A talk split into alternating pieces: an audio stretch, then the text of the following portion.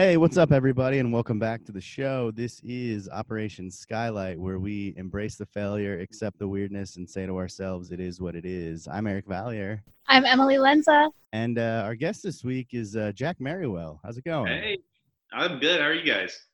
Pretty good. You know, just trying to get over the awkwardness of Thanksgiving. Yeah.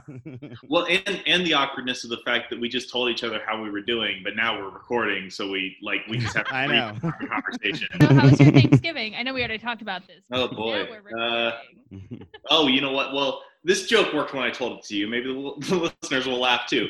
So, uh, you know, did a low key, had it uh, had it with my my folks on uh, FaceTime, which I'm not a big fan of FaceTime because I hate that little postage stamp video of yourself. You know, I don't want to sit there for an hour and a half counting chins on myself. That's the best part of FaceTime.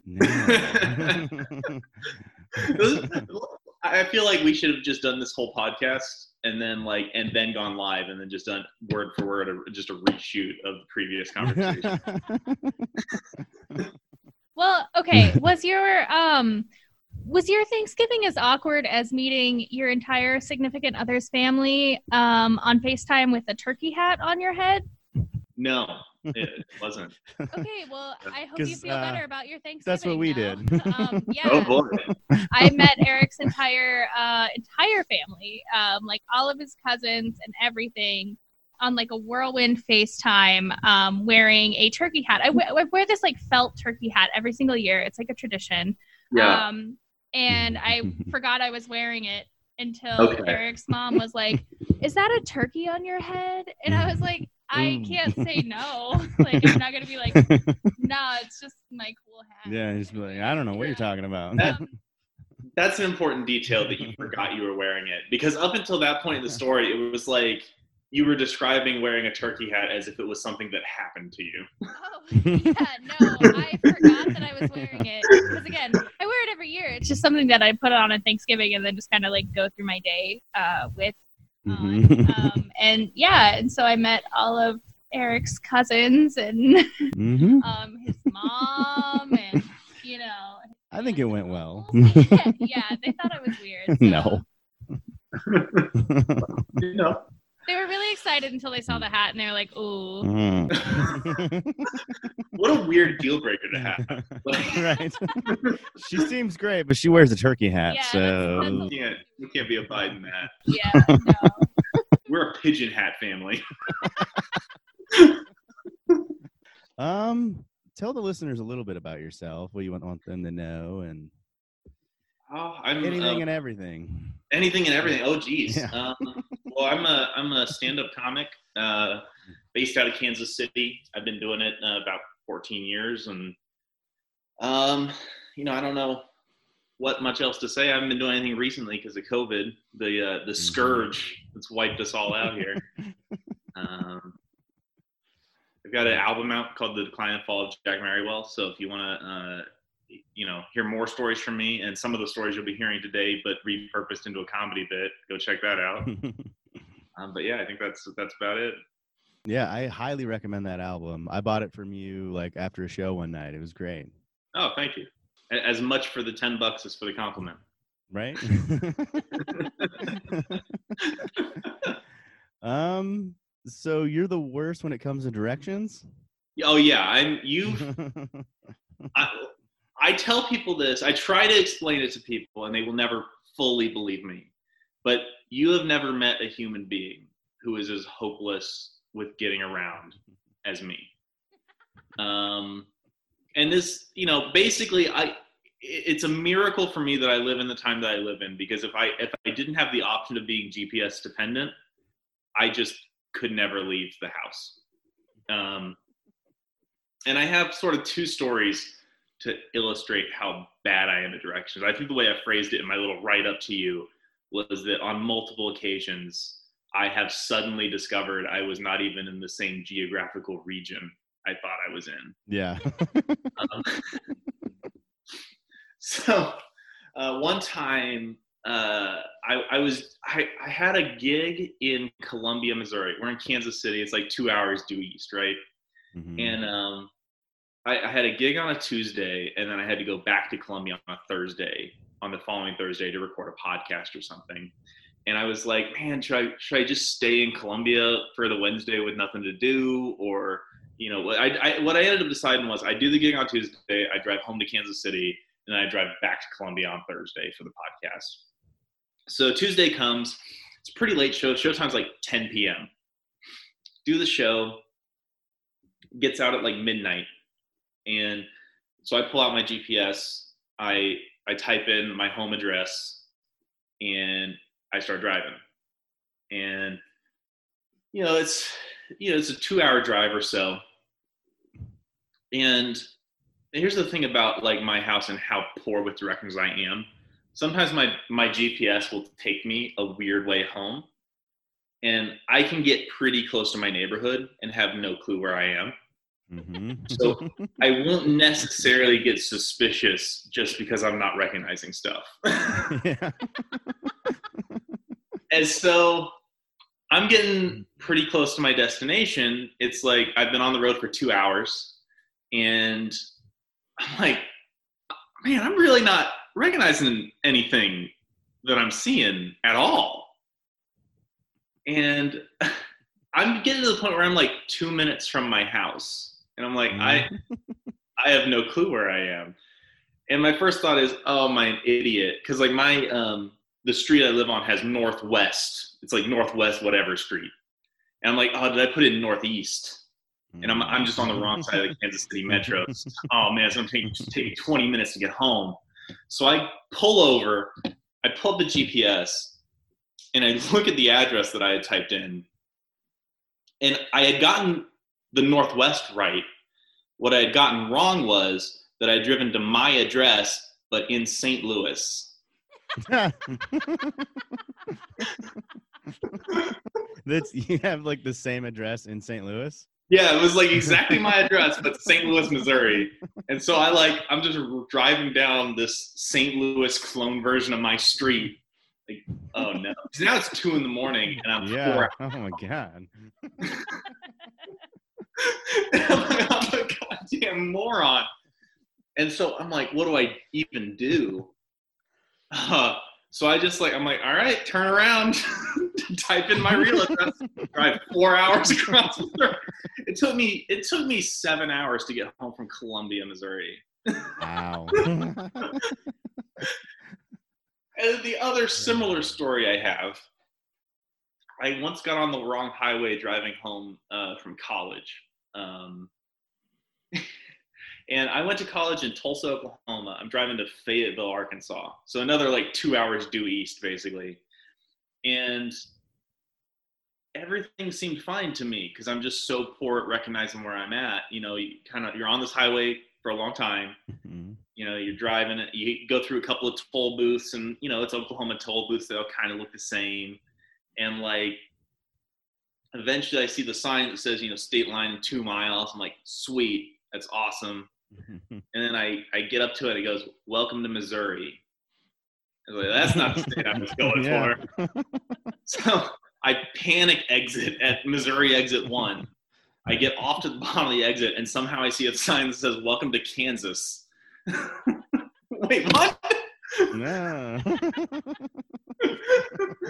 So yeah, I just I I cannot navigate at all, and it's just a constant source of embarrassment and shame in my life um, that I'm now exploiting. I mean, Uh, yeah, I mean, I feel the same way. Like, I hate it when somebody goes, "All right, you just want to go north on the highway." I'm like, I don't. Where's north? Oh yeah, no, give me a street no address idea. Yeah. Google Maps will recognize, and pray I don't say St. Louis. Yeah. I also just like appreciate how you you basically did like a three state tour. Um, Oh yeah, yeah, yeah, yeah. Yeah. Like I mean, you know, just on the way home, you're like, oh, might as well. yeah. That's it. That's, yeah. So let's check it out. yeah. I've toured all 50 states and done shows in six of them. yeah.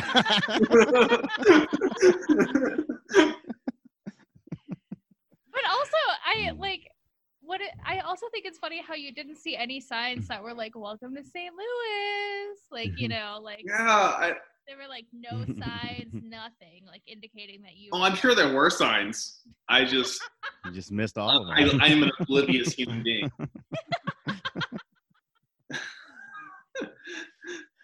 Like I, I Oh, sorry. Go ahead. no, I was just gonna say, like, I'm, I'm pretty sure I'm the only human being sufficiently incompetent for this to have happened to in this way. Oh my god, I've always thought I was bad with directions, and this makes me feel so much better about my life. Thank you. Oh, you're welcome. I'm, I'm so glad that this can help you. I mean, I hope you never get lost in like a scary way, but like, I mean, this does make me feel a little bit better about my sense of direction. That's fair. You got any lost stories? I mean, I get turned around all the time. I like can't survive without navigation. Um, which is pretty bad. I'm also the Mm. worst at like giving directions. It's like Oh, I hate that when somebody's like, "How do I get there?" And like, I don't know. I you have to figure it out yourself. I mean, it's more like I sometimes, not all the time, sometimes confuse right and left, and I have to do like the thing where you make an L with your fingers. Oh, yeah, yeah, yeah. You're like, "Huh? Yeah, to be like, oh, the L, the left, you That way. the left, yeah. um, so that happens sometimes when I'll be like driving with somebody and they'll be like, okay, where do I go? And I'm like, oh, you turn right. And I'm like, no, just kidding. I mean left. I mean this street right here that you're driving past right now. That one. Mhm. Um, and like as you're as you're passing the street you need to turn on, I'm like, yep, turn there. It was there. It was that there, one. So it's more like that. It's like less of the the driving and getting lost for several hours. It's more of the um, it's more of the I can't tell which direction is which. Right. So Well, and, and like now, because of COVID, I, I've got I've gone back to having a day job, and I, I work as a mailman, which that's not good when you are me. Uh, just in addition to just trying to find your way around places, yeah. people always assume that the mailman knows the, the territory, you know. So it's like so many people pull up and ask you for directions, and it's like, hey man, this you're not this this is a mistake you're making right now. Like, I've never even heard of that street. what if they were like, that's the street you're on currently? Oh, Like, I don't even know. Hmm. yeah. um, so you did a gig uh, with some metal bands. Oh boy. Oh yeah. Yeah. This is a this is a bad one. This one. This is one of those nightmare gigs where it feels like there's a bright spot, and then that rug just gets taken right out from under you. Um, I got I got booked um, to do this like heavy metal club, like as the as the as as the act between the bands, like while they're loading out their stuff. And like the guy that booked me was named like Steve or something, and I, you know, like he'd seen me at a comedy club, and he was like, "Oh, like, yo, we could do, we could use him." So he got in touch with me, and he set this up. And so I I get to the club, or the the the metal concert venue, and uh, Steve's not there because apparently he's like the day manager that handles like booking. He's not the night manager that runs the shows. So I, I find the guy that's in charge, and I I go up to check in, and I'm like, "Hey, I, I'm Jack. I'm the comedian." And his response to that is to be like, uh, "You're a comedian. Uh, good for you." yeah. Like, uh, no, I don't think you. Uh, Steve booked me. I'm supposed to perform tonight, and he's like, oh, "Shit." All right, I guess I'll go up. Which That's By the way- a good start. yeah, that's not that's not an encouraging thing to hear from like, the I guess you can go. Like, oh, Yeah, okay. and, and that's the person I'm hoping pays me later. So uh, it's not great. no. So the the show starts, and the, this room is packed. Like, there's no way the fire codes were being respected in this place. like, the whole room is like a mosh. There's like a stage with a thrash metal band on, and just a giant mosh pit and a bar in the back. And I'm like standing like with my back to the wall to not be in the mosh pit. And the first band goes on. They they're they're good. The crowd loves them. They're like it's a crazy atmosphere. And they are like, "Hey, we're whoever we are. Thanks." And the crowd's losing their mind. They start loading their crap off the stage the the headlining band starts like putting their stuff on the stage and i realize wait a second there's not enough room for me on the stage right now am i about to have to do stand up from inside this mosh pit Which spoiler alert, yeah, I was. So you're down in the pit with everybody. Oh, dude, no. So here's the thing, and here's my intro too. The uh, the manager walks up to me with a wireless mic, hands it to me, and says, "All right." like I don't get an intro. Like he doesn't like say, "Hey guys, we got a comedian." He's just like, "Here's a microphone," and I'm like, I don't know what. To, so I'm like trying to find a place to set up. I'm like edging my way through this mosh pit, and like just trying to get into a stand-up comedy. Like, hey guys, it's uh, it's good to be here, and, uh, and like the, the crowd, like they don't know that stand-up's supposed to be ha- like as far as they're concerned, a homeless guy got his hands on a microphone. Like, Mhm. like people were looking at me like, why is security not tackling him? Like that's the vibe I was getting. So eventually, I find like a little spot to uh to set up. Like there's just a little gap in the crowd, and I'm like, okay, I'm gonna stand here and try to do my act. So I start like, hey guys, elevators are weird, or you know whatever jokes are, and and, and for the most part, the crowd is just completely ignoring me, which fair enough. You know, they they Mhm. they didn't deserve to have comedy done to them, and uh, those poor people. And uh, but there's like a group of guys that's kind of caught on to what's happening, and they decided it'd be fun to heckle the shit out of me. Mhm. So like like I'll do a joke and then they're like, "You suck," and like normally I would respond to that, but in this situation, I'm pretty sure the rest of the crowd agrees. So I'm not. I'm just like putting my head down and just doing the next joke, you know. So I do another joke and they're like, "Fuck you." Okay, all right. Do another joke. Get off the stage, which I feel like that was unfair because I'd never been near the stage. Okay, You're like, I'm not even on it. You're like, Yeah. Off the stage. What do you want from me? What else can I do? We are eye level right now. so eventually, um, I do a joke. They yell something, and this girl off to my left, who's my hero of the story, she just she looks at me and she goes, "Bring down the hammer." And I'm like, "Okay, Okay. what's on my side? All right, all right, okay." So I, I do another joke. They yell some shit. I don't say anything, and she goes, "Bring down the hammer." I'm like, "You know what? She's mm-hmm. right. I'm gonna bring down the hammer on these hecklers." So I look at them and I'm like, "Hey, how dare you yell at a performer during a show? Like, I'm I'm just trying to do my job here, motherfuckers." Mm-hmm. And then the whole crowd, like as one, just turns to look at me. Many of them for the very first time, and and just like as one, they just kind of go, "Fuck you." I was like, "Oh, I have to go." uh So. I start weaving my way out of the crowd. I'm like, Jesus. So I get to the side of the stage. I give the microphone back to the uh, the manager, and and by this time, the headlining band has got their stuff on stage. So he like jumps up like onto the side of the stage. He goes, "All right, ladies and gentlemen, are you ready for your headlining act?" And then he's like, ah. He goes, "I can't hear you. Are you ready for your headliners?" And they go crazy. He goes, "All right, please welcome the Hammer." Ah. And I'm just like, "Oh, that bitch wasn't even on my She's just yelling the catchphrase of the band she'd rather be The band's singing. name, Yeah. Oh my Uh. god. I was picturing that like that was a prop that was going to be on the stage was the hammer. No. When you're like, bring on the hammer, and then you turn around and there's a giant hammer behind you. she was just hoping to see me do some Gallagher shit. yeah.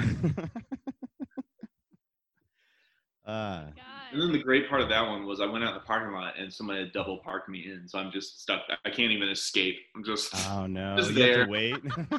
you have to be like, remember me, the comedian you hated? Can you let me? Yeah, out?" That's the that's that's the best kind of merch line at the end. Just Yeah. like, oh hey, you know. Hey.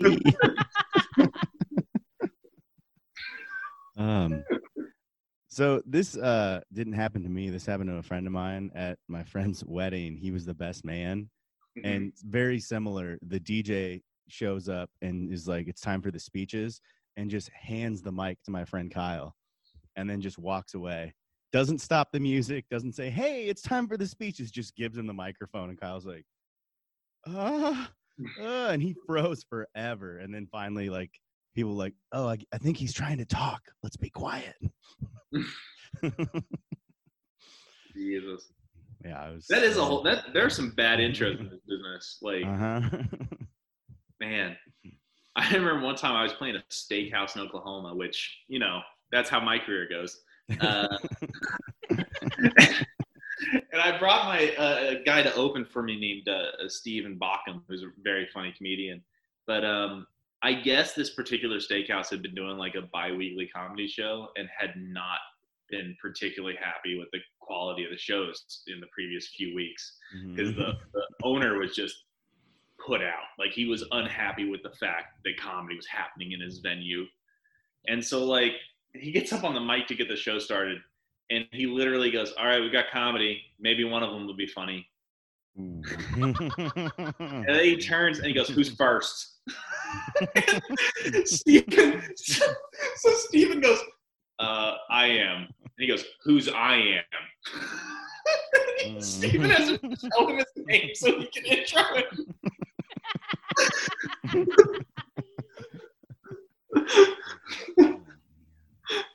Oh, it's You got any remarkable. bad intros. No, not No? Like, not like that. Nothing to follow that. No. uh, Oh my god. Okay, but Mm. question though, did you have to stay and watch The Hammer though because you were stuck? I was mostly outside, Oh, okay.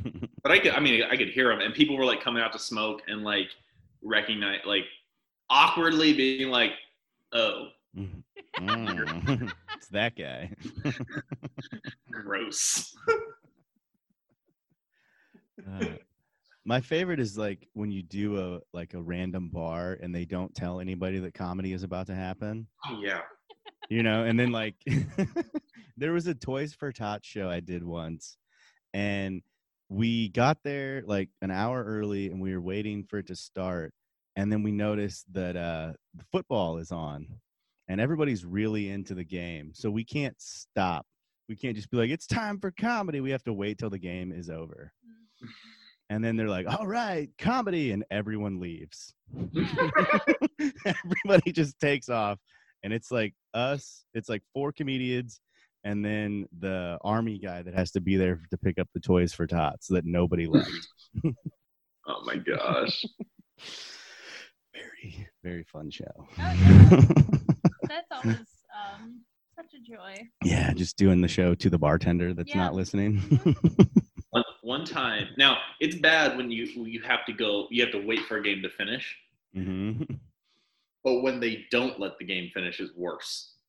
Uh, one- time, I did a comedy show in like a sports bar, and it's in. I was it was in St. Louis, and above my head, the Cardinals were playing Game Seven of the NLCS, Oh, and the piece de la resistance is that so that people could hear the comedy show, he had turned the game volume down, not off, down. just, just down just like a little bit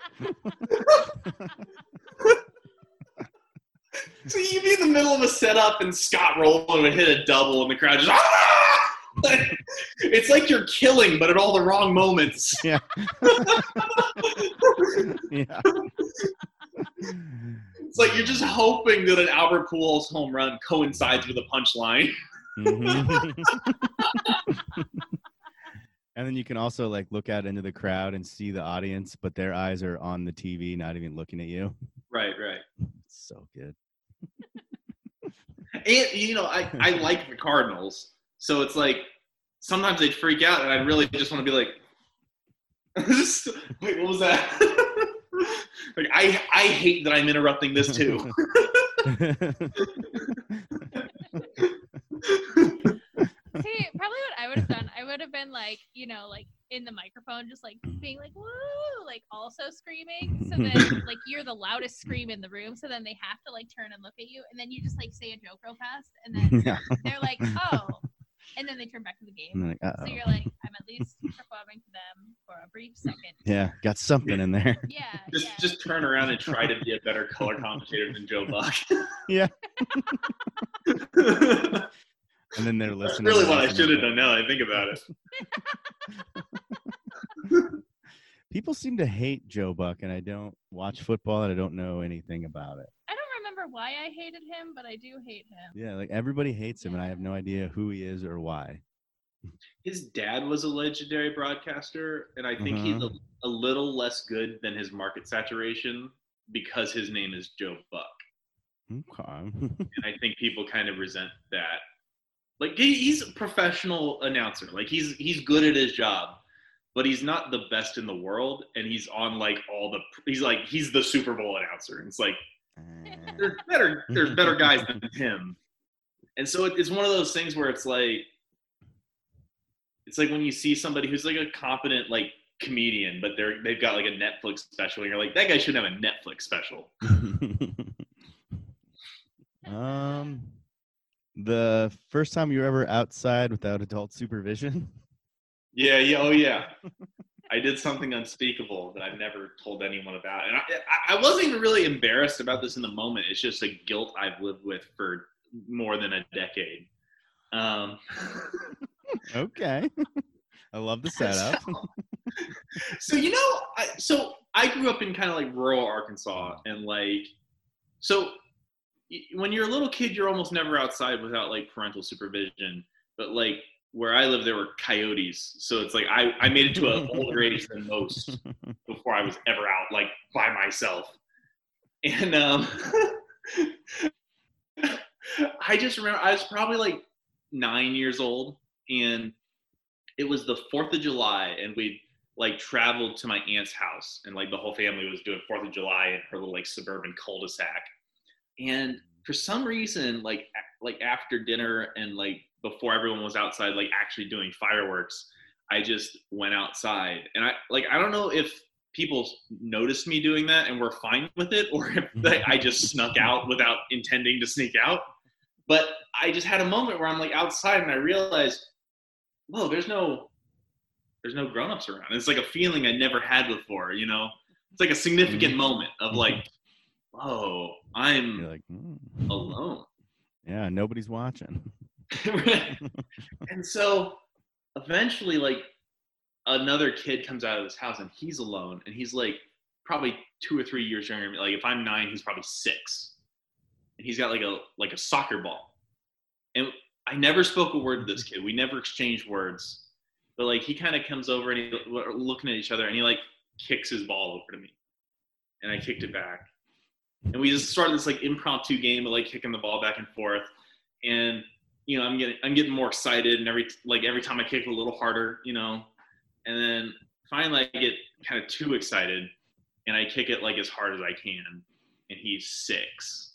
And the Mhm. ball like kind of takes off from the ground and it hits him like in the nose. And the best way I can describe it is his head popped back like a Pez dispenser. and and like like his head went to the ground and his body followed his head. Like it wasn't like all one motion. Like and he, like he hits the ground and he's silent for a moment. And then he does that thing where you have to scream so loud that you've got to suck in breath before you start. Mhm. you know like that kind of like primal awful kid crying scream crying thing. And my my first thought was oh he really needs help. And i looked around like oh there's no adults around to help him.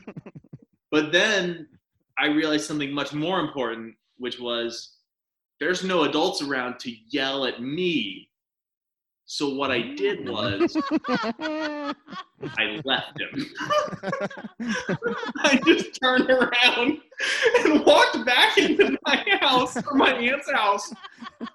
The kid was like in the middle of the like he could have been. I don't know if he survived that night. Like I, I have no idea what happened to him. And like I, I've never spoken of, to that of that to anyone before. Like up until this moment, the only people in the world who knew this had happened were me, and depending on the extent of the brain damage, maybe that kid as well. so this was like a random like neighbor kid. It wasn't a cousin or anything. No, and it wasn't even my neighbor. It's my aunt's neighbor. She lived Yeah. in different city No me. Like I. I have no idea what became of him. Like but he really needed help, and I just walked away. I mean, did you ever hear your aunt be like, "Oh, it's so sad to hear what happened to our neighbor kid on Fourth of July a couple of years." no, I never heard another word about it. I don't. Oh my god! It's like that's a less less satisfying end to the story now, but at the time, I just got away with it. yeah, you know. Ah, I love that imagery of know, the the, Pez dispenser. dispenser.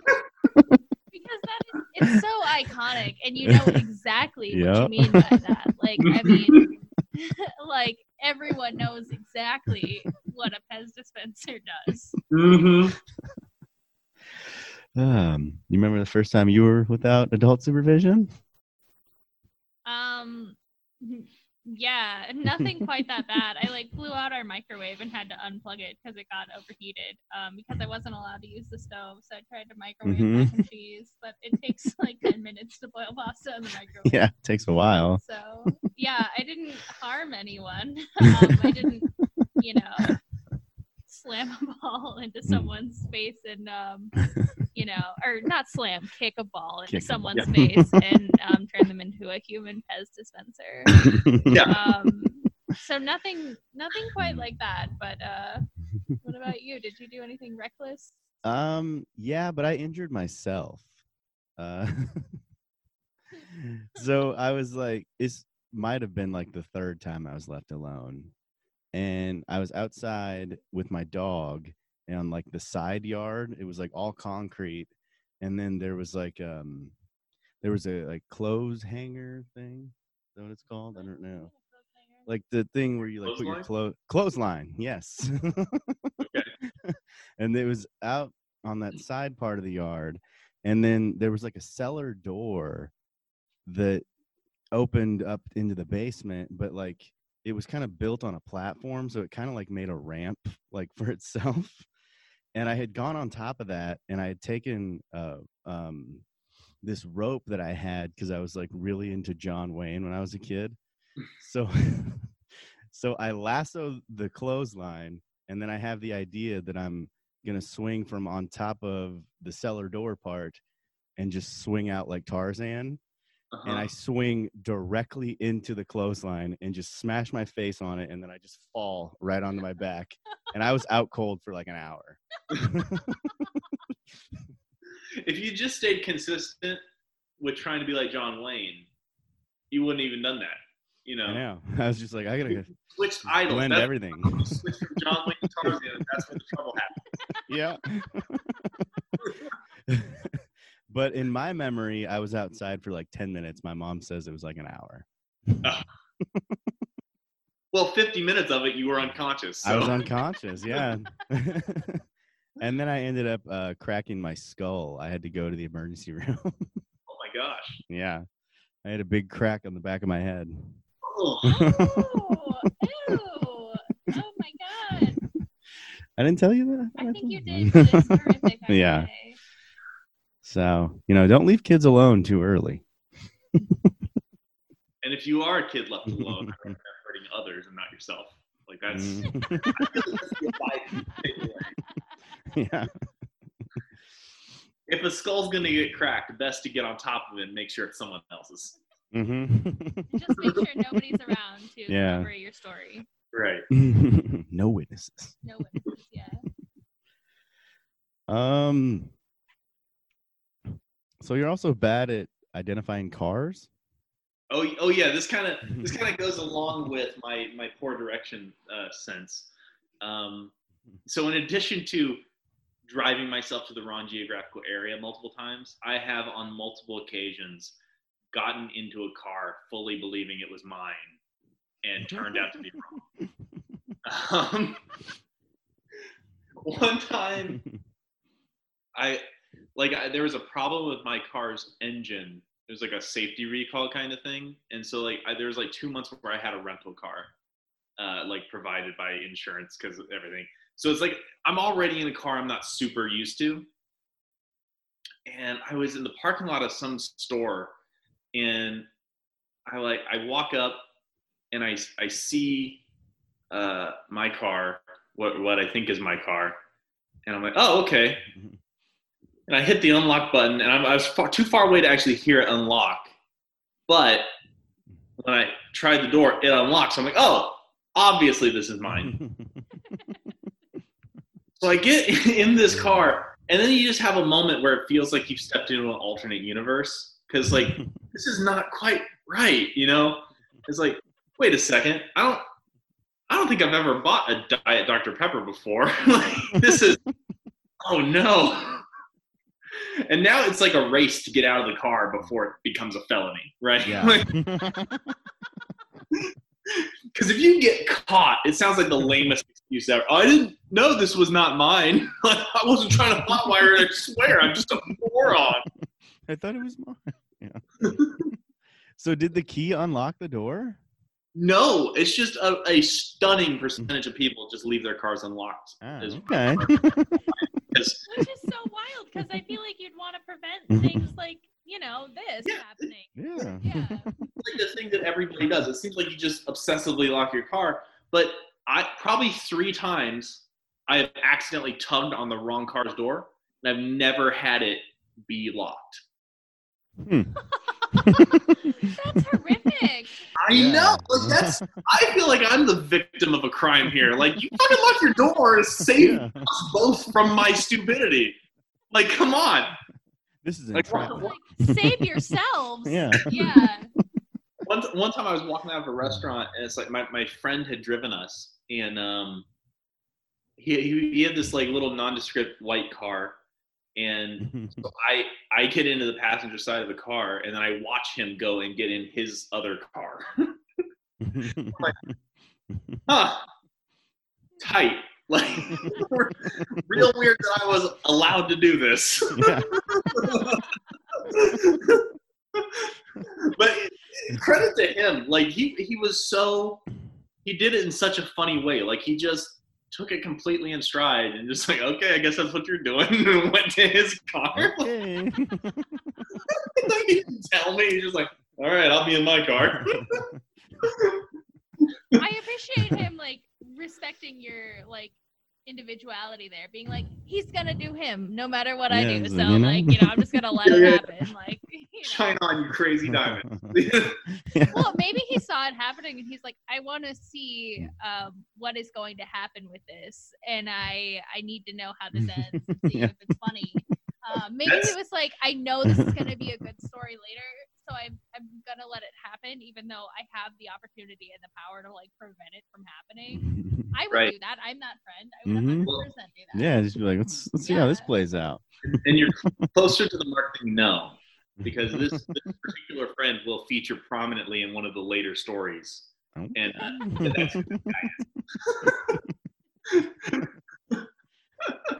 uh, so yeah, I mean, people that don't lock their cars just blow me away. I'm Oh, like, what are you doing? Yeah. Yeah. I, I can't imagine not locking my car. I lock my car like multiple times Oh, before yeah. I even like enter a building. I'm like, Yeah. you know, My neighbors hate me because I will wake up randomly and lock my car to make sure that it's locked. that is true. Yeah. And it'll be like three in the morning. Uh huh. Like, oh, I gotta check. I gotta, I gotta check. make sure, or I can't sleep. Yeah.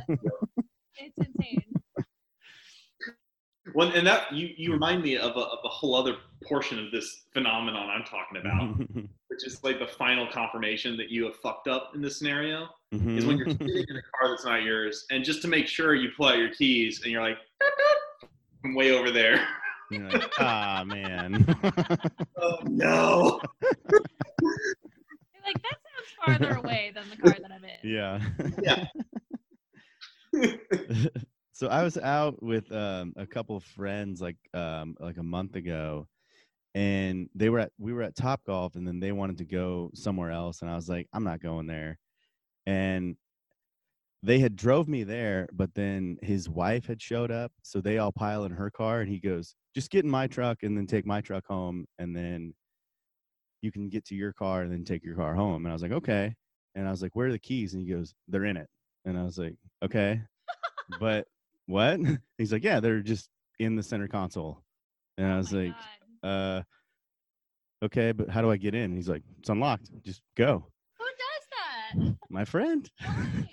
So then I go to I go to his truck and I find his keys and I start it and then I leave and I'm driving down the interstate and I just think to myself, what if this isn't even his truck? Because he had got it like two months before this, so I didn't really recognize it. I just kind of vaguely went to where I thought it was parked. and then I'm just driving like, what if I committed a felony? and then when I get back to his his place, the final thing I was like, okay, if the garage door works, if it opens, I know this is his truck. And I was like, king, and it opened. I was like, "Ah, finally, yes. You're like, I'm not a felon. I didn't steal a truck. Yeah. Good job, babe. I'm really proud of you for not Yeah. Grand Theft Auto. But the whole time I was just like, oh no. Oh my god. Well, I like it that you didn't think of that until you were like halfway home. Like I, Mhm. I appreciate that you weren't like, "Hmm, is this the truck? Like when you Well, because like, it. I I looked at it, but then I was like, I don't really recognize it because he used to have this gray Dodge, and now he has this black Dodge, Mhm. and I was just like, I think I'm not sure. oh my Well, also like it, it's it's one of those things where he gave you the instructions of how to get in, and those instructions served you well. So you're like, oh, this is it. Seems But then like you, it. you start, it starts to that little niggle of doubt just starts to be like, but wait, how many people are idiots like this guy that leave their keys? in their yeah, car? who would have? oh, clearly he's the only one that would do this, but. no, apparently a lot of people do it. Yep. I would never. No. I would never do this. No. The only time that I've ever like left my my keys in my car um was um I I um I was kind of like sharing a car with my dad last year and I had to go to the airport and I was like, okay, I'll drop the car off and then you can take me to the airport and um I'm late for everything and so I was like, I can't have you take me to the airport. I'm gonna miss my flight. You're gonna have to come pick up the car. Um and he had like um I think he had the I think it's called a valet key, the key that doesn't have like a key fob or anything, that just like is the spare key. And he had that, and I was like, okay, um, well, let me tell you where the keys are, and I will lock the door from the inside, and I really hope that you're gonna be able to get in because parking's expensive at the airport. Um, and he was gonna like Uber to the airport and get the car. Um, and then when he got there, I told him um, the wrong side of the car to find the keys, and so he was like, "Uh, okay, I don't think I can drive this car. I don't know where the keys are. Like, where did you put them? Um, yeah, it was just on the wrong side. I put it under the driver's side instead of the passenger side, like I said. Um, but no, I like I've never gotten in someone else's car. Um, but I do get really stressed out because I have had in the past year um three cars that I've driven. Um, Mhm.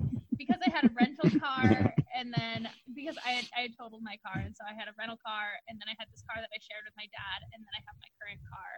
Um, and so sometimes I'll walk out into my parking lot and I'll be like, where the fuck is my car? And I'll lose my shit for like 30 seconds and I'm like, oh, that's right. It's a different it's car. a different car. Um, but I've been driving I've been driving this car like like a solid six months and I still haven't gotten like used to it. And I- Yeah. I still freak out sometimes, like every day when I walk out of my apartment and it's like not the car that I think is gonna be sitting there. But I've never gotten in someone else's car thinking it's mine. That's that's scary. Yeah, It's it's a a, rush, I trip. bet. Uh, it's really- oh my god. It's got to be like a wild rush. No, yeah, it's just like I'm. It's just another confirmation that you're the stupidest human being ever to stupid. Like, you're just like Ever to st- That's so stupid. oh my god. that might be the out the, the name of the episode. stupidest human being ever to stupid. I like it. Ever it. to stupid. You know, I think that'll win. I don't think that'll be it. I don't know. um, so you're pretty good at baseball. Okay. Yeah. so yeah, so this is gonna start out sounding very braggy, and so just as, as we as we batten down for the the praise I'm about to heap on myself, understand this story will turn against me. Okay. But uh, I I was growing up very good at baseball. You know, I, I was uh, competed at a pretty high level for for a lot of my life, and uh, eventually, I, you know, I went to I ended up going to a college that didn't have a baseball team, so that's kind of where I my career ended. But um, I I still occasionally go to like the batting cage or whatever, and I'll I'll you know hit and do pretty well, and occasionally I'll like kind of draw a little bit of a crowd of people like watching me hit the ball. Mhm. And one time I had done that where there's like a little league team that was there and like I, their coach I guess had told them to come over and watch me hit because he'd seen me hitting. And here- the thing about that situation was, um, you know, when you go to a batting cage, there's a sign that says uh, "wear a helmet." Uh, I saw that sign. I was like, ah, "I'm a grown up. I don't need that shit." Uh, it turns out that was a mistake. All right, and not for not for the reason you think. Okay, because I didn't get hit in the head with a baseball. Um, here's what happened. I go to get ready for a pitch, and I'm wearing batting gloves, uh, and I have long hair, and I couldn't feel because I was wearing the batting gloves that I had gotten a part of my hair caught when I grabbed the bat. Uh, so when this pitch came in and I swung, I tore a hunk of my hair out. The momentum swung me around the rest of the way, and the baseball hit me in the small of the back. oh god. And at that point, I feel like the little league coach was like, "Ah, maybe let's not watch this guy." They're like, look away. How soon was it like after like you noticed and then all of a sudden that happened? No, they've been watching for a while. Okay. I was thinking it'd be really funny if he's like, you got to look at this guy, and then they all gather, and then that happened. It would have been better if it had been instantaneous, but no. But you- I just yanked my my own self by my hair into the path of an oncoming projectile.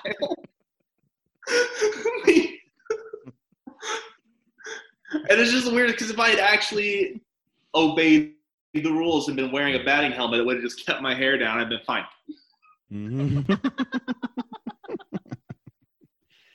ah, man. Oh my god. Ever have anything embarrassing happen in sports? Not not to that level. I've never ripped out Hmm. my own hair, um, spun around and got hit in the small of the back with a baseball.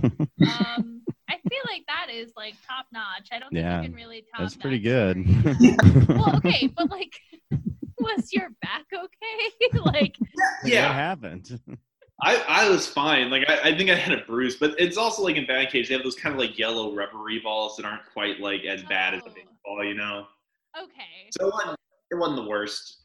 Um, I, I do have another uh, pretty significant batting cage mishap. It's not um, it's not as stupid as that one,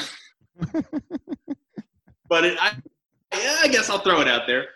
yeah. I was uh, I was in a batting cage one time, and it's like it's this like big like almost like a circus big top of netting, and then to to separate the stalls, there's like poles out a couple feet with netting in between. And I got around on a baseball, and I pulled it. I hit it very hard, and I pulled it straight into the pole, straight into my mouth. Quarter of a second. Ow. Did you lose any teeth? No. And again, thanks to the grace of those yellow Ah, wow. And it was just like, and, that one is like, that's a less satisfying story because it wasn't like sheer incompetency. like, I hit the ball well, and that's why it was so bad. yeah. Did your like face like swell up and like bruise up and everything? I definitely had a bloody lip. I don't know. I don't. I don't remember it becoming a big like long-standing injury or anything like that. But I, I That's bloodied good. myself up pretty. Well, I mean, okay, at least the little leaguers were not watching for that also. Mm-hmm. Because I feel like Oh, yeah, yeah. scary for kids. But like, you know, you Yeah, ripping out your that was hair and traumatizing. getting, getting hit in the small in the back, that's like, you know, it's fun, I guess. yeah, you I guess, yeah. That's a, that's a story to tell. Oh yeah, they're they've told everybody they've they've met that story. Like I like I have that story, but there's also nine people about six years younger than me that have that story. Mhm. Yeah, they're like, you're never gonna believe what I saw. One time at the batting cages, we saw something wild. And the coach is like, "This is why You you, should've wear worn your a helmet." Kid." yeah, it's, it's a teachable moment. Yeah, I was gonna say it's like a teachable moment. It's like this, this is the cautionary tale. This is why you Mhm. wear a helmet. Oh, that's how I should have played it off. I should have. I should, if I was playing 3D chess, I'd have been like, "See, kids, wear your helmet." What if you like spun out of the spin and you like pointed at him and it's like, always wear your helmet? Like, Don't let this happen to you. You're on all the commercials for Yeah. the batting cage for forever and ever. yeah. hmm. So yeah, that's that's why I phrased it in the write up. I'm kind of good at baseball, I guess. yeah, You're so good that you're bad. yeah.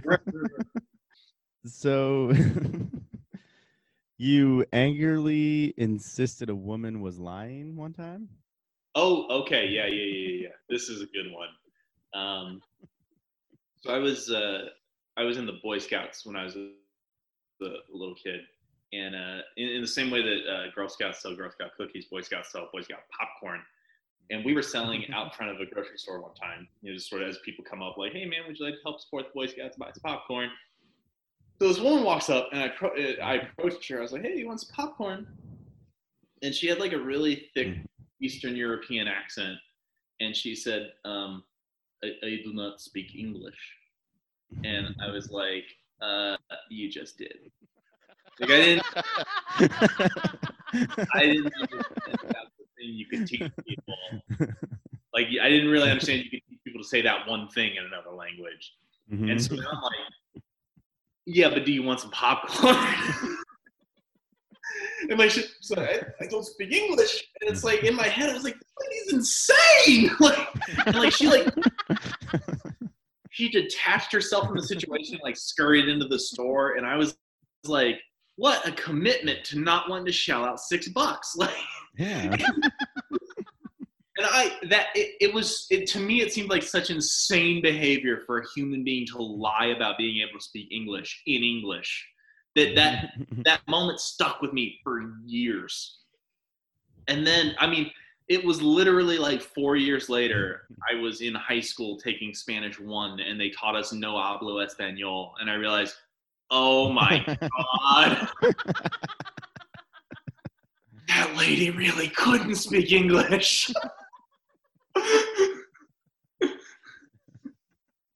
and so that's like I, I spent four years thinking she was the moron, and then just was sitting in that Spanish classroom. I was just like, I'm dumb. it would have been great if you like harbored like anger towards her that whole time.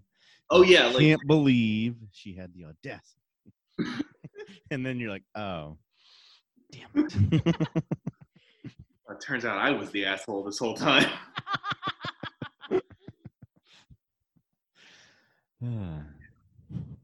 And that's, that's I think that's the best kind of embarrassment is retroactive embarrassment.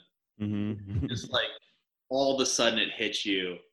"Ah, I've wasted so much time not being embarrassed about that for all these years. I should have been on top of this. I should have known. um, at a piano recital, something happened. Oh, oh, this this story. Oh, this is a good one. So, um, yeah, I, I, I was a, a pianist growing up. Uh, I took piano lessons.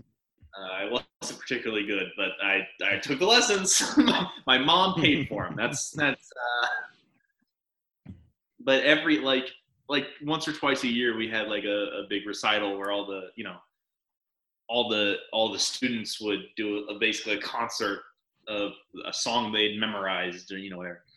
And I was doing Mhm. um, that song like cockles and mussels or you know whatever it is. It's like a Hmm. now doesn't matter. No idea. like the 1800s that is like it, but it's like one of those standards that's like a level one like piano thing like kind of like how you think of chopsticks when you think of learning piano this song is one of Mhm. and um and so to the kind of people that would be at a piano recital it's a really recognizable song which is important for this story Mhm. because I was really nervous. And like I'd never really been on stage before in any capacity. I'm probably like eight or nine years old. You know, I'm, I'm fresh off hitting that kid like a Pez dispenser. And uh, I was just gonna say that. yeah. and I, I I messed up the intro. Like there's like a there's a quick intro to that song and then you like get into the song. And I I like paused too long after the intro. Like kind of a minor mistake. Mhm. I, I could have very easily just jumped into the rest of the song or gone back and done the intro again. It wouldn't have been crazy, like, oh, that's a weird variation, but that's a thing. Yeah. I didn't do either of those options. Um, here's what I did to, uh, in my panic, having made a mistake in a song, is I proceeded to spend the next three and a half minutes punching completely random notes on the keyboard. As you do. just basically improvising, not a song. Uh, and the, the like the, the the show had a program, and it was obvious that I was supposed to be playing this other song, and I'm just basically hitting random keys. And it's like it's it's one of those situations where I'm like, what am I doing as I'm doing it? Like, why have I done this with my life? And then there's also this element of, wait, how long are mm-hmm. songs again? Like, when can I stop and make this believe? It's been two minutes. I was just, I, I was trapped in this sorry, and finally it got to the point where I was like, I, okay, I feel like I've been doing this long enough for it to be a song, and I like hit like two or three chords that just made it kind of sound like the end, and then I got up and all but ran off. Just like ding ding and then bye. yeah. Oh man. oh man, that was terrible. Um, And like, and then like my my piano teacher had to be like diplomatic about it. like, like, that was she- something. was- that was certainly um, you're you're certainly a master of improvisation. Oh my god. Uh, that would have been so great if they're like, "You're pretty good at improvising. You know what you should do? Comedy." Yeah, yeah. yeah. The rest is history. Yeah. right. Yeah, that's my origin story. yeah. I actually also have a few awkward piano stories because I was the same way. I took piano. My parents paid for the lessons. They thought it was important for me. I could not give less of a fuck. Um, and so it was just not something that I found exciting or interesting, but I was like, okay, yeah, I'll take the lessons. Um, so first of all, uh, I had one of those like keyboards that had the automatic, um, like not automatic, but like it would play songs like like piano songs. Oh on yeah, it. yeah. So you can hit a button and the song would play, and I'd be like, "I'm practicing," and my parents are like, "You're not that good. We know you." Um, so that was a nice blow to my confidence. I'm pretty Um, sure your piano teacher didn't assign the Star Wars theme. yeah, yeah, yeah. She definitely um, did not assign that, and yeah, I would just like play play shit like that, and then my parents would be like, "Okay, can you actually practice now?" And I'm like, "Well, now I can't because you've heard the good stuff."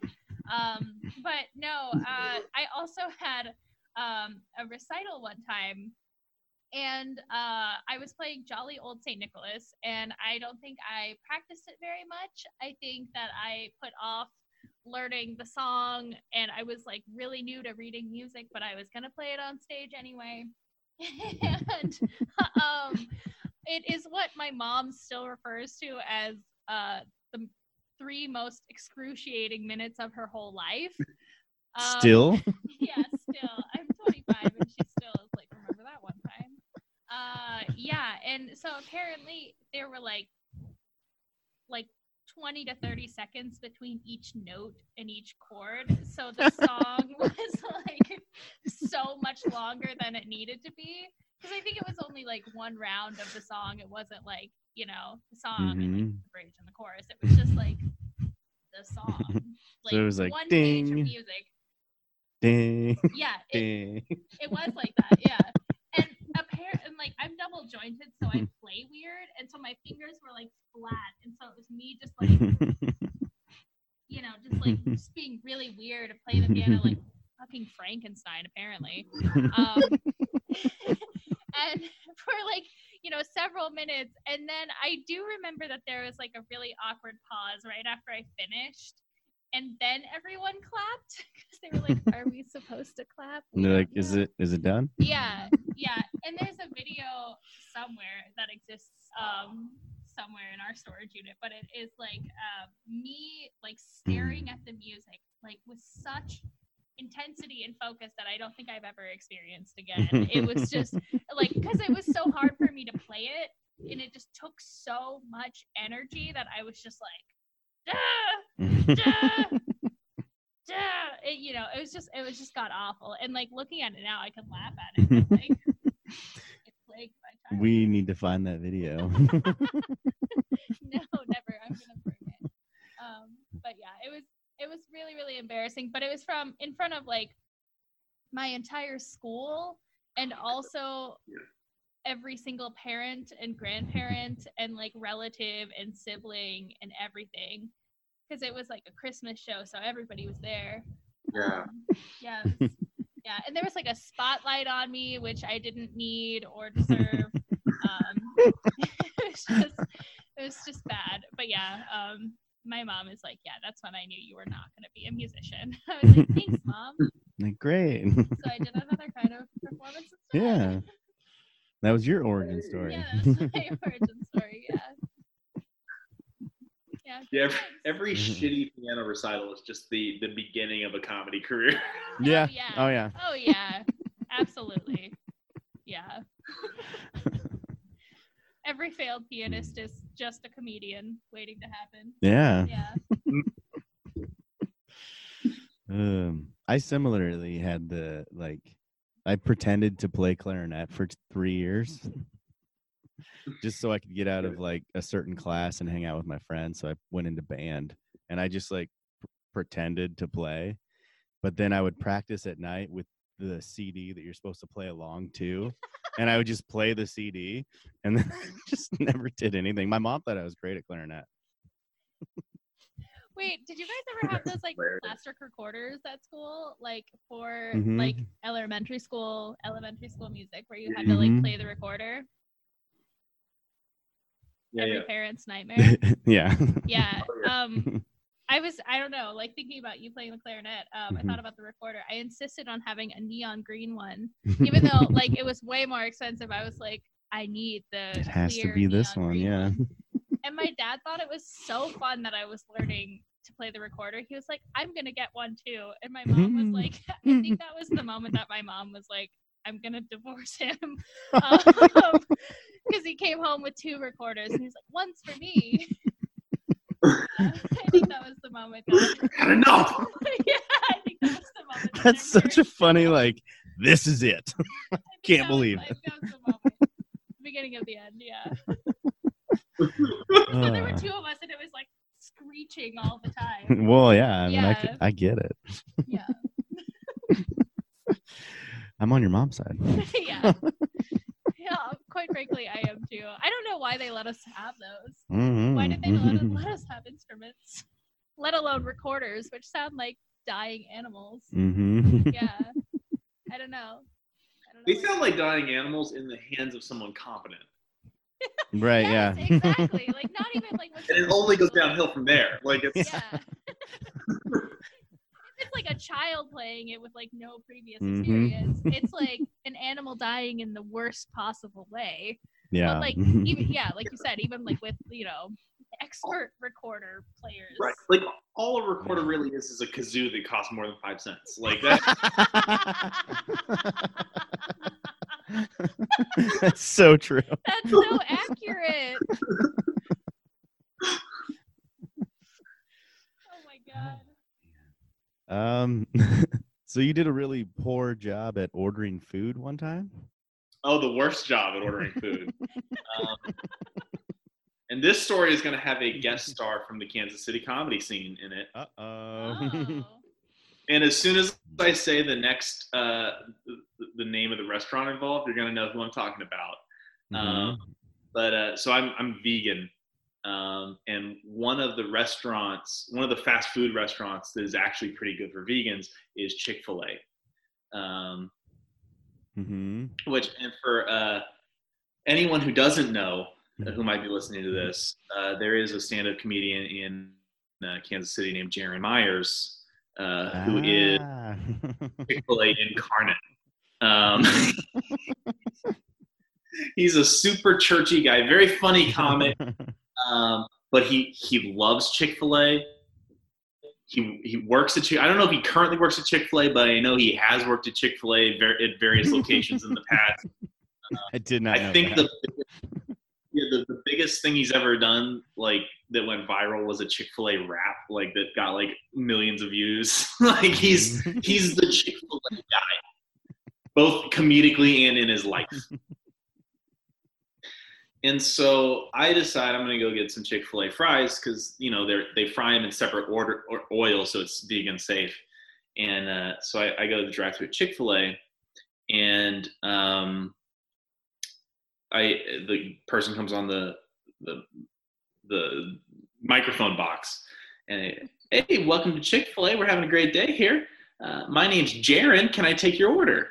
And I was like, oh shit, it's my buddy Jaron. and say, and actually, what they say is, uh, can I get your na- or uh, yeah? So I they ask, can I get your name? Like, who am I talking to at Chick Fil A? And so I said, uh, uh, Jack. And Jaron goes, Jake? And I said yes, uh, which was a mistake.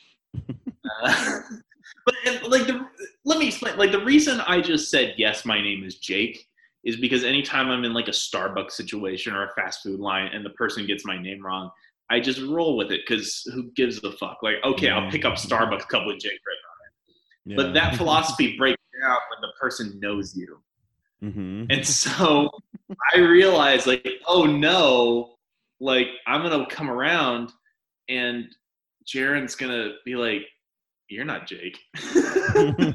and so, like, here's the thing: if I was a functional human with like good emotional health, I could have just been like, "Hey, Jaron, uh, actually, I, it's not Jack, your friend Jack Merrill. We know each other," and it would have been fine. Uh, but what I chose to do instead was fly into a blind panic and let my mind go completely blank.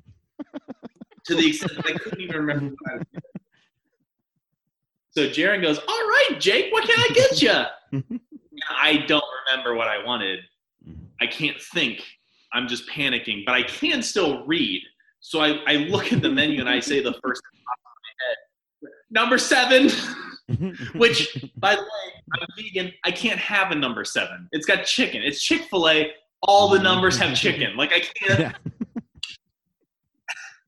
And so he goes, "Okay, great, Jake. Uh, that'll be number seven. Uh, what can I get you to drink?" Again, I'm just staring at the menu, reading the Dr Pepper. I haven't ordered Dr Pepper in like 20 years, but that's what I said. All right, number seven, Dr Pepper. That'll be 11 bucks. I'll see you at the window. Thank you. and I'm just sitting there in my car, and I realize that when I get to the window, my friend Jaron Myers is gonna see me and go, "Jake," and I'm gonna have to say no, but also yes. And in addition, my order was a lie. yeah. and so what I did instead of letting that happen was I just drove away. I, just, I just stuck out a line and went to Sonic instead because they also have vegan safe fries. Do you have tinted windows? I hope when you drive past, he, just sees you like, wait, what? Well, no. The great thing about Chick Fil A is it doesn't have like one of those like cement barriers, so I was just able to peel out and not even go by. Oh, okay. I was thinking you had to like just sit there and wait. I was gone. Uh, that's does he know this story? Uh, yeah, well, yeah. So uh, one time I did a gig and he was in the front row, and I told that story uh, because he was in the front row, and it was like that was his the revelation. Like up until that moment, it was just a weird thing that had happened. Like, yeah, it's, you know, this guy just ordered some shit and then he never came. And no, that was me. Sorry, buddy. but yeah, all I had to do was say, "Oh, actually, my name's Jack." And instead of that, I was like, "Nope, I'm never." You know, yeah, just uh, complete. just go with it. On that day, the chapter of my life that involved ever going to play again came to a close. to be fair though, I would have done the exact same thing. A Mm. hundred Yeah. percent. That- That exact same thought process would have gone through my head. yeah. brain. Right. Yeah. I, I feel like it was a reasonable reaction. yeah, I mean it makes sense. I had a guy at work like get my name wrong because like he dropped something off and we're not like signing anything. He just had to write my name down. And he's like, "What's your name?" And I go, "Eric." And he goes, "Kevin?" And I was like, "Eric." And he goes, "Aaron." And I was like, "Close enough, dude. Whatever." just let it go. Yeah. Nobody I mean, worked at my work is named I would Aaron. feel like I would feel like super uncomfortable like correcting him again. Yeah, I was just like, It's whatever. kind of like it's kind of like when you have to be like, what? What? What did you say? But like not even like Eric, Kevin, not Yeah, even, not even, like, No. not even close. no, not close, yeah. At least Jake and Jack are like Yeah. similar names. yeah. Yeah. Like it makes sense. Like mm-hmm, you know. Mm-hmm. No. Yeah. I, I get. It. I get Jake all the time. Any any J name, they'll just they'll.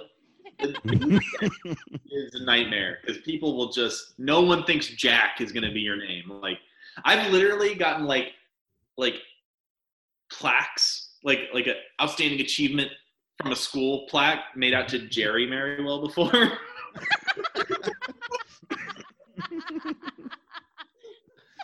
Jerry Merriwell. yeah. Who would name their child that? I would hope nobody would do that. you have an Uncle Jerry? I get I get a pretty constant oh. barrage of either either the wrong J name or Merriweather as a last name. Merriweather. Mm, I can see that. Apparently, my name's just too difficult. you ever have somebody mess up your name? I mean, yeah, sometimes, but I mean, at this point, it's like, okay, if it's an E name, an A name, any name that's like starting with a vowel, that's fine. That's close enough. You know, Any name that starts with a vowel? yeah. just like, I mean, just, you know, yeah. like, and I've also gotten um Beverly um a couple times because if you like, Kind of got the same cadence. kind of, yeah. the same cadence, the same like vowels. Um, None of none of the none of the same like letters, but it's like it's got the same got the same rhythm. yeah, yeah, yeah. Yeah. Same uh, number of syllables, all of that. Yeah. So um, they're gotten they're both in a four four time signature. You know.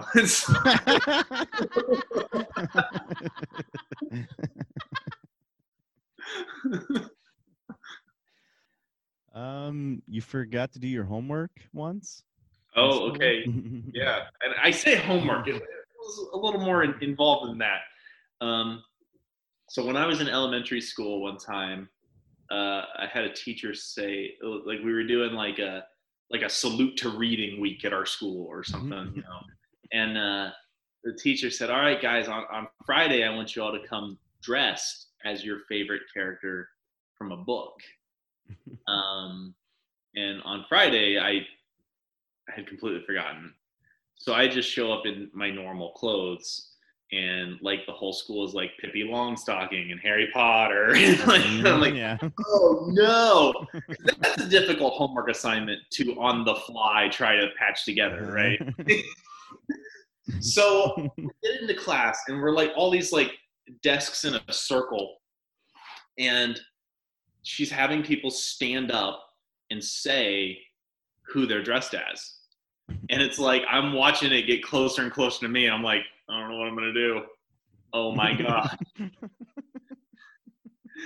and i had in my book bag um, one of the like expanded universe Star Wars novels. And. I'm looking at the cover and I'm like, you know, when you think about it, Luke Skywalker doesn't dress crazy. Like he doesn't dress like an alien. Like he's just kind of in church, a shirt and pants and boots. Mhm. I think I can pull this off. so when it gets to me, uh, the teacher's like, and uh, Jack, who are, uh, who are you dressed as? And so I stand up. I'm like, I'm Luke Skywalker. Which, first of all, that's really a movie guy, right? That's not, Mhm. not really a character, but okay. Second, here's the clothes I was wearing that day that I was trying to pass off as uh, Luke Skywalker.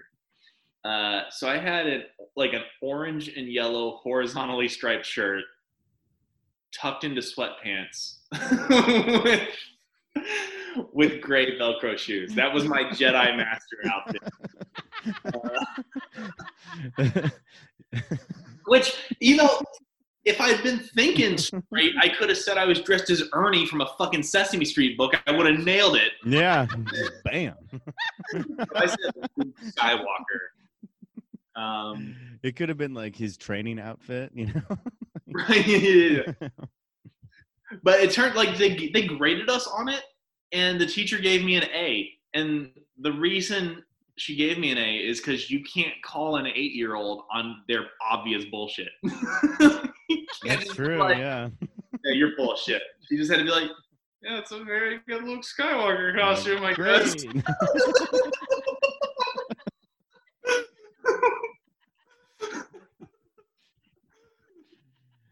yeah, that's Like, what did she say? Like when it like got past you, and she was like, "All right, uh, She was very diplomatic. She like just like, oh, very good, okay. Like you know, just like move, like just trying to keep it moving to the next step. Long stocking.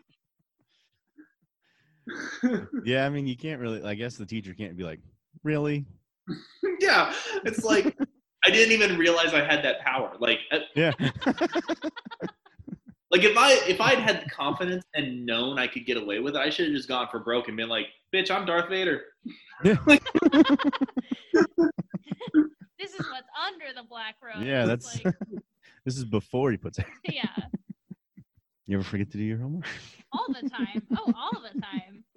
I always did it like the class right before the next class. I did that a lot too. Um, in middle school, um, whenever I forgot my homework, though, I would get um, my middle school called it a bummer slip, and so yeah, A bummer a slip. bummer slip, and then you would have to take it home and get it signed by your parents. Um, and that's Ah. first of all when I learned how to forge signatures, um, and second of all when I hit my like downhill spiral from being a gifted child. Um, but yeah, um, I apparently had the record number of bummer slips for the school because I like constantly forgot my homework.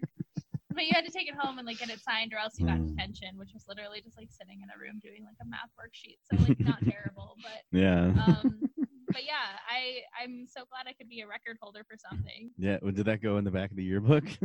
I, the most bummer slips. I don't know. One time a teacher was like so fed up with my bullshit that she like took me into the the like storage closet where they had the file cabinet full of everyone's files with the bummer slips and she was like this is everyone else's file and then she was like this is yours and it was like three inches wide and i was like okay thank you for this educational lesson You're like, you're welcome. yeah um A lot of these would go unused if it wasn't for me. So Yeah. but I also I was also the type of person who um just like I mean fits with like who I am, but I would forget to tell my parents that I had a school project due on Monday um until like 5 p.m. on a Sunday.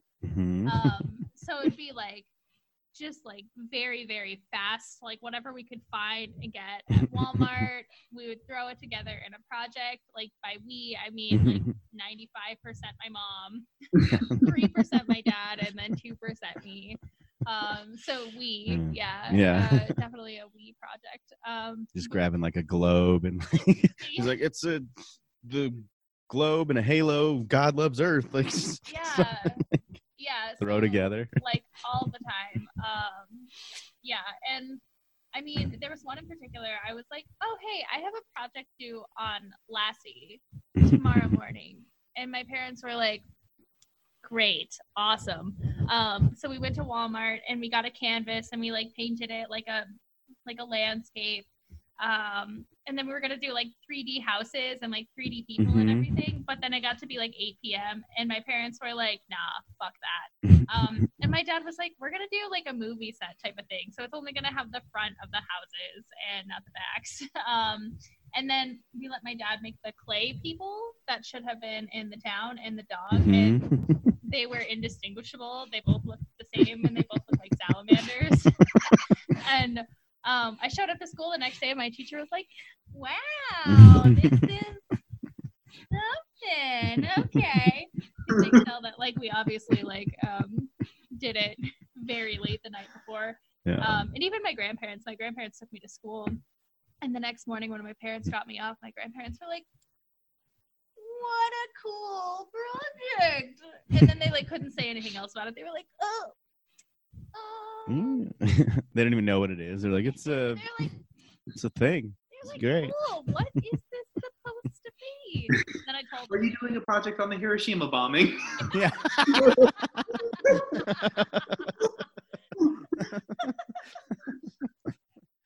With one of those, you, you could like probably just bring it up to the class and be like, "What do you think it is?" Yeah. huh?" It's abstract art. yeah. And then ass the, the first person that says anything, you're like, "Yep, that's what it is." Yeah, I told you. Yeah, it's whatever you think it is.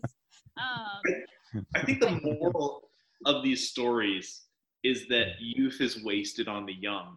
Because it, it's just when you're eight, you're just always worried about getting in trouble, and you don't even enjoy the fact that no one will call you on anything. Like exactly. Right, yeah. Nobody Oh, cares. if only current me had that degree of freedom. Oh, Uh, be great life. well,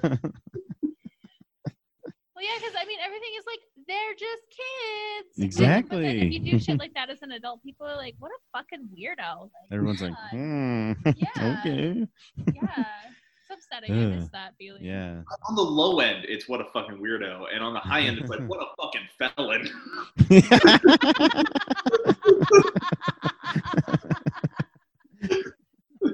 um, you have a friend that couldn't, that can't swim. Oh yeah, okay. So this story, okay, this uh, this story involves the guy from the car story. This is the guy who Mhm. just let me get into a car that wasn't. yeah. His his name is Joe Harrington, and uh, he I look. I've been a I've been a stand up comedian for almost 15 years. I've been a lot. I've been I've hung out a lot of green rooms. I've been on a lot of projects. I've practically lived at comedy clubs, um, and so I will say I have never met a human being as funny as Joe Harrington. Uh, he's not a comic. He's he writes, but I don't even know if he's published anything. But he's just a hysterical motherfucker. And part of what makes him so funny is that if something strikes him as amusing, he will do it regardless of the cost to himself and his life. Um, but before I uh, I tell the uh, the swimming story, I, I just want to give you like a, a more mundane example of his sense of humor, so that you understand how self-destructive this guy is fundamentally um, one time he and I, like I was over at his house and, and his next door neighbor is also a good friend of ours. His next door neighbor was named Sam. And uh, Joe and I, we, we decided to go for a walk. I don't even remember why, but we're like walking down the streets of St. Louis, which is where we lived at the time. And we, we kind we, we fucked up. Like hmm. we, you know, you, you should only ever walk half as far as you feel like walking because you got to walk back Yeah. and like we like walked like four miles in a straight line And then we're like, oh no, I'm all done walking. And Yeah. we were four miles away. and so we're like, wait, Sam's home. So we called Sam and like, hey, we're idiots. Can you come pick us up? And we told him where we were. And Sam was like, "Ah, okay. Like he was busy, but he was like, these idiots, I'll I'll pick them up. And so like we're waiting and we see Sam coming. And then Joe is like, hey, come over here. And like he starts hiding from Sam. And like so that's what we do. Like we spend like 30 minutes like just hiding from the guy who's coming to try res- to rescue us. like we, we genuinely need his help, but we're like ducking behind dumpsters and shit. And like Sam's like calling us, like, "Ah, "Where are you guys?" Like we're standing right on the corner of whatever, you know. it's like we'd see Sam go by, we'd hide, and then Joe would like take a picture of the building Sam just went by and text it to him, just like, "We're right here, dude." like trying to make him like. So like this is like ultimately Sam got fed up and left us, and we had to walk four miles Mhm. back. But like Joe would never. you, still, you didn't even get a ride from the guy you called to get a ride from? No, like because because Joe would, would not give up the bit. Like he's just so committed at any cost to himself. He's pursuing anything he thinks is funny. So fast forward a few years. Um, I, I graduate college. He and I hadn't seen each other for a few years because he didn't we didn't go to the same school. And um, like I was I was gonna do like a road trip across the country. I, at the time, my parents were living in East Tennessee, so that's where I was. And uh, I was like, you know what? Like I could probably swing by St. Louis. And uh, so I, I just called Joe. I was like, "Hey, what are you doing for the next three weeks?" And he was like, uh, "Nothing," because th- that's also who that guy is. Uh, and I was like, "Hey, I'm gonna swing by, and I'll uh, I'll be there in 14 hours. We're going to California." And he's like, "All right." so so I drive to St. Louis. I pick him up. We drive to LA, and um, we get into this like super cheap hotel. And we're like, you know what? We came this far across the country. We might as well finish the job and go to the ocean. So we drive to like Venice Beach, and we're like walking around, and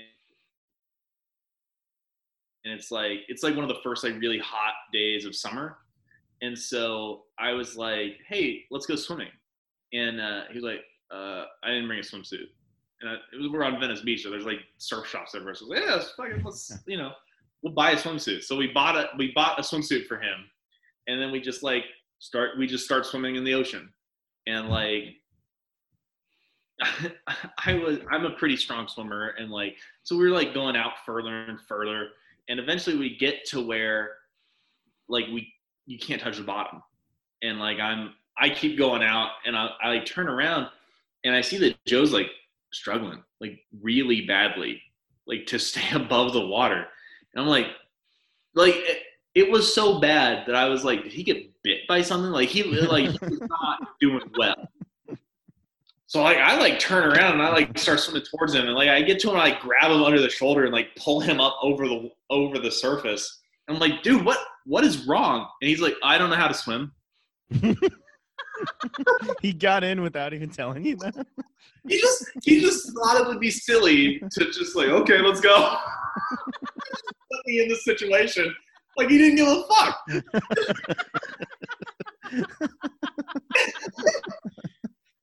and so now like the current starts like kind of sweeping us out. and it's it's one of those situations where it's like it's not a riptide or anything like super dangerous, but like I could overcome this current and swim in, but I couldn't drag him in. And I'm like, this is like mm. kind of a seriously bad situation. Like I don't know what's gonna happen. And like I let go of him and he immediately goes under. I'm like, oh shit! like he went too deep. Like he cannot. And he's like, to the best of my, he could have been fucking with me, but to the best of my knowledge, he genuinely can't swim, and he just came with me. he can't even do like the doggy paddle or anything. Not as far as I could tell. And it got to the point where his life was kind of on the line, and he wasn't pulling it out of the bag. So I. and so eventually, like I'm like struggling to keep him above the surface, and all of a sudden we hear like police sirens, and we turn around and it's the fucking Coast Guard. like, like all these like fucking like frogman fucking SEAL Team Six dudes the and like they like point at me and like order me to like fucking go. And I'm like, oh, okay, like I just and like they like rescue him and like they pull him onto the boat and sail him in and like it's like the whole like post disaster like towel wrapped around him. And this motherfucker they're like asking him what like why he was out there. He's like well uh, uh jack wanted me to and uh and this guy he just thinks it's silly. And like eventually the coast guard was like just left. But the way they were talking to me like you could tell they kind of suspected they had interrupted a murder in progress. Like like just the idea that this human being voluntarily put himself in this situation you're like nah something's up. And so i'm sitting there postcard like no i i had no clue he couldn't swim. Like he, he he's a feel moron. like he should have said that like right from the top. well, but like, why would they like, like? Because my story was, yeah, this guy, I, I suggested going swimming, and this guy who has no idea how to swim voluntarily followed me into deep water. Like that's that's the most absurd story ever. Yeah. They're like, okay. like, what's really going on here? Like, ultimately, they had no. I guess they didn't have sufficient hmm. grounds to arrest me because they let us know. But like, they were so sure some shit was going down, and it just Joe thought it'd be silly to hmm. see if he would drown. but it's still like I don't know. Like, how do you just go? Yeah, let's do it. yeah, that's who that guy Yeah, is. you have Like, to commit, I guess. Yeah, But commitment to the bit. Yeah. Like, I love Joe. But he's not right. Like he's not. He's not a functional human being. He's like the, he's one of the funniest human beings ever, but he's he's like he's like he's like Van Gogh. Like how Van Gogh was not couldn't hold his life together, but he was so great at art. That's Joe with just being funny. Like he, his life's a disaster. but my God, he's funny. Uh, but he'll get that bit. I feel like it's like if somebody was like, "You want to ride my dirt bike?" Like, yeah, totally, and you have no idea what you're doing. Yeah, yeah. Yeah. He's like, "Let's do it." Or like if, if there's like a medical emergency and someone's like, "Is there a doctor here?" and you're like, ah, "Maybe, we'll see." Kind of. like, why do you have a scalpel? And he's like, "You'll find out." And just, like start cutting into somebody. Surprise. Like you pull out his spleen. It's like he was choking. Like, well, but the spleen is actually a useless organ. So just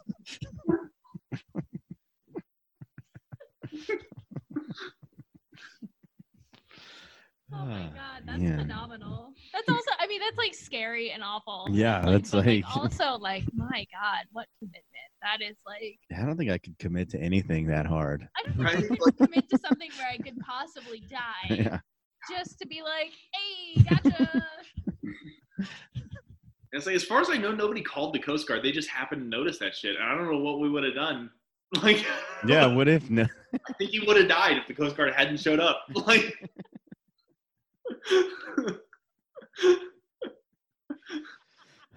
Thank God for the Coast Guard. You know.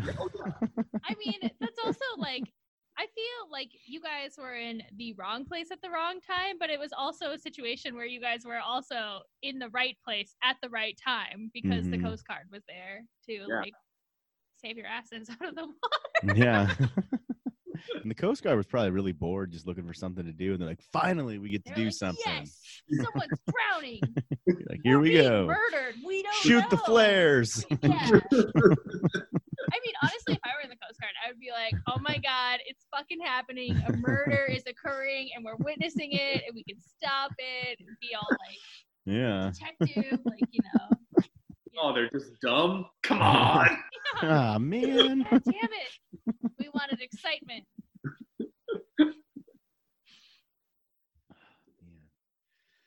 Ah. I think that's a good one to end on. Yeah. I don't know Hard if to we can. Intentionally drown yourself for the uh, amusement of, of yourself and others. Mm-hmm. But I think I feel like he was the only one amused there. I don't Yeah, think like- anybody else was like. You're right. think- it doesn't sound like you were amused by this. I mean, maybe now you are, but like in the moment, in the moment, it was Yeah, like, like you have to save your friend, and he's just like, did it for the fans.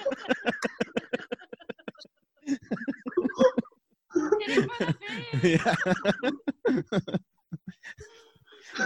and then the Coast Guard's like, why did we even help these people? we should have just let it play out.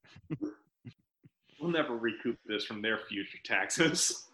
Yeah. You've never earned enough. Ah, yeah.